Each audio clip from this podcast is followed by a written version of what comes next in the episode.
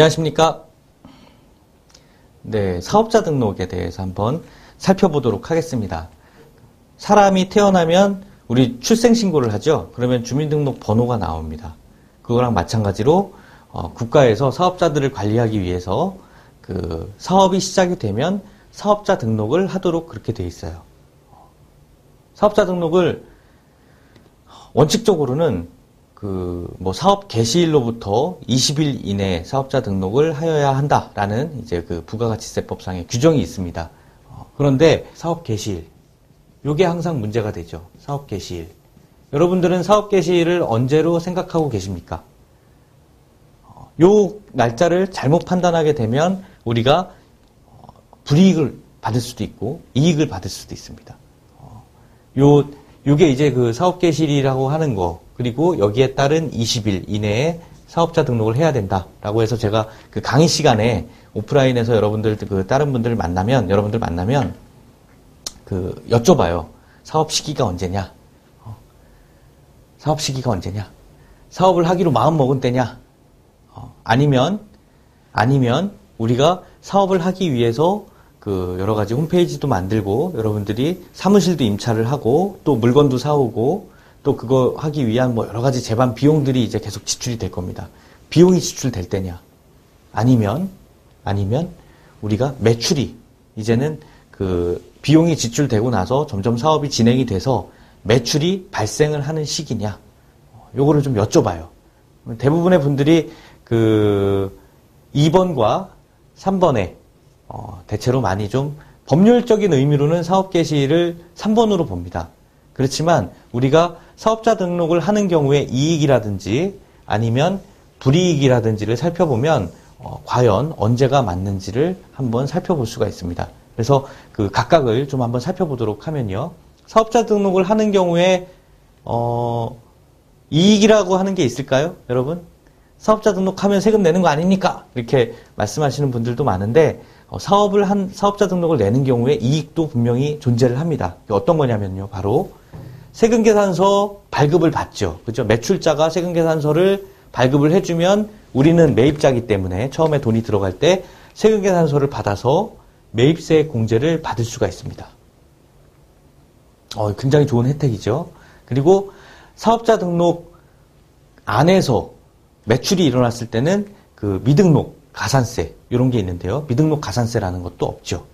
그리고 조세범 처벌법 규제 대상도 아닙니다. 반면에 여기에 대한 이익은 그 사업자 등록을 하지 않는 경우에 불이익으로 그대로 이어지죠. 만약에 사업자 등록을 안 하게 되면 어떤 불이익이냐면 사업자 등록을 안 한다고 해서 세금을 안 내는 건 아니에요. 어차피 매출액에 대한 세금은 똑같이 냅니다. 그리고 사업자 등록을 하지 않는 경우에 이 매입세 공제를 어, 받을 수가 없는 그런 문제점이 나오죠. 그리고 어, 미등록 가산세와 조세범 처벌법에 의한 처벌을 받을 수도 있고, 예, 경우에 따라서는 세무조사까지도 확대가 될 수도 있습니다. 그 여러분들 그 간이가 세자가 뭘까요? 간이가 세자는 세금 계산이 좀 굉장히 쉽습니다. 그리고 세금을 굉장히 적게 냅니다. 그러다 보니까 간이가 세자로 하려고 하는 그런 유인이 굉장히 많아요. 어, 여러분들도 처음에 사업을 하실 때큰 어, 뭐 비용이 없거나 제가 지금 지금부터 어떤 분들이 처음에 간이가세자로 하는 게 유리할지 그런 것들을 설명을 드릴 텐데 어, 설비 비용이 없거나 하시는 경우에는 간이가세자로 하는 것도 괜찮습니다. 그래서 간이가세자의 특징을 먼저 좀 살펴보도록 그렇게 하겠습니다. 먼저 간이가세자하고 일반가세자를 비교를 할 수가 있습니다. 간이가세자는 매출액을 기준으로요. 어, 여기 보면은 그 매, 연간 매출액이 한 4,800만 원 기준으로 봐서 4,800만 원이 안 될 것 같다. 라고 하면은 간이가세자로 우리가 그 신청을 할 수가 있습니다. 그래서 간이가세자로 되면 어떤 혜택이 있느냐? 어, 간이가세자는 일단은 부가가치세 적용할 때 1.5%에서 4% 정도 낮은 세율이 적용이 됩니다. 어, 부가가치세가 굉장히 적죠. 그리고 매입세액 공제도 사실은 그 매출세액에서 적게 세금을 내기 때문에 매입세액 공제도 좀 적게 받을 수가 있습니다. 어, 그래서 그 공제를 적게 받을 수 있기 때문에 어떤 게 유리하냐? 사실 계산을 그 나중에 그 부가가치세 쪽에서 실제로 계산 사례를 제가 보여드릴 건데 어 그러면은 굉장히 좀 유리하다라는 거를 여러분들이 아실 수가 있을 겁니다.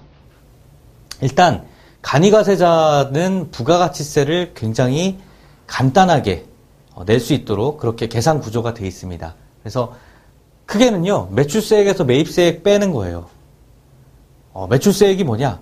우리가 매출한 가액에 대해서 10%를 부가가치세를 내게 돼 있죠. 그리고 매입세액은 여러분들이 아까 말씀드렸듯이 세금계산서를 받았거나 신용카드를 받았거나 또 어, 다른 의제 매입세액 공제를 받았거나 뭐 음식점 같은 사업자들이 되겠죠.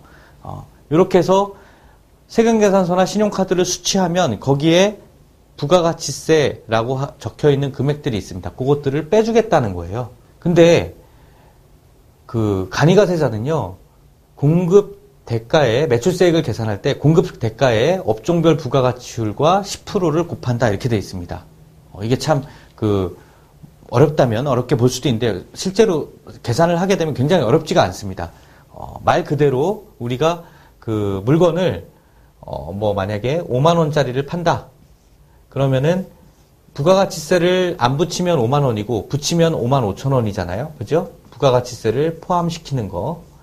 요 포함시키는 가액을 공급 대가라는 표현을 씁니다. 부가가치세를 포함을 안 시키는 거는 공급 가액이란 용어를 써요.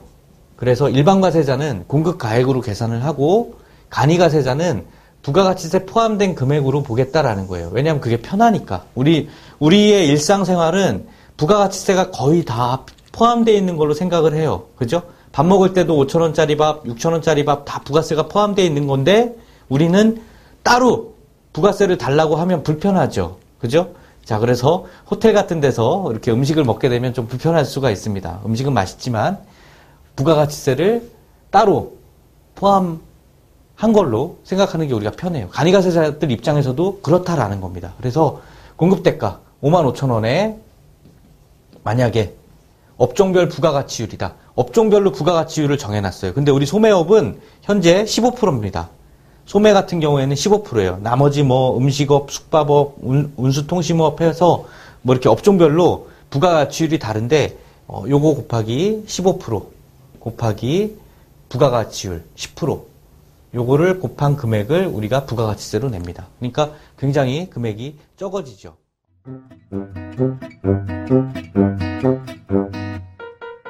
창업 자금 마련에 대해서 한번 살펴보도록 하겠습니다.